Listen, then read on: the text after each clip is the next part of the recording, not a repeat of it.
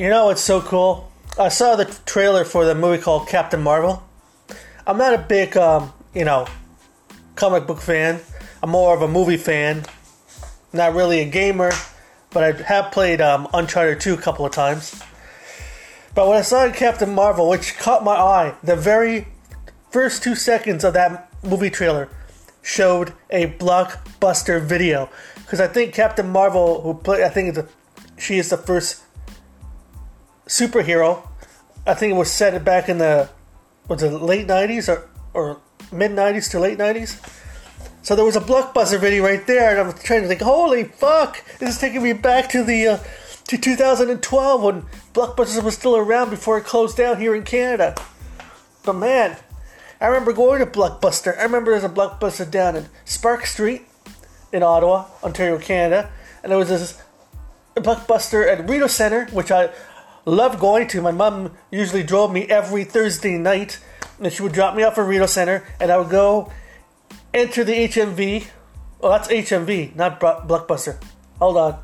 Rewind, rewind, rewind. My mistake. There was a Blockbuster at Westgate, which is like a 10 minute walk, 15 minute walk away from my house. And there was a Blockbuster at, um, uh, close to Lincoln Fields, which I liked.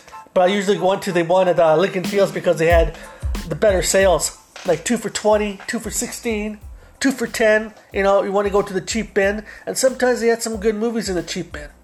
Sorry for earlier, I was confusing HMV with um, Blockbuster. They're both video stores that closed down, unfortunately. But yeah, Blockbuster, man. I used to rent movies there at like three or four for, for 10 bucks or for 20 bucks. You can rent for a whole week. Then, of course, I usually buy them when they had two for 20, two for 16. And what's great about Blockbuster and uh, Rogers Video is that they had movies that the movie theaters never shown or never came to Ottawa, or some of them were direct to DVD and had big name stars. Like there's one with um, oh, I was trying to remember. Anyways, I can't remember right now. My my mind's all like, wow, that that that trailer had a blockbuster video in the opening sequence, the first two seconds. It's, it's fucking amazing. I love Blockbuster. I like going there. Yeah, it's like a, it's like a Thursday tradition. Like Thursday morning, I would take the bus, get to Blockbuster, buy my popcorn, buy my chips, buy my Coke, and buy five or six, seven or eight movies. Because, you know, I'm a movie geek and I own 16,000 movies, so yeah, that makes me more than just a movie geek. A movie connoisseur.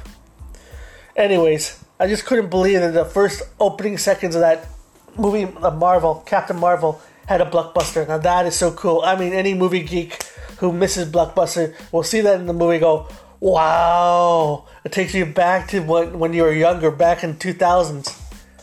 That was just awesome.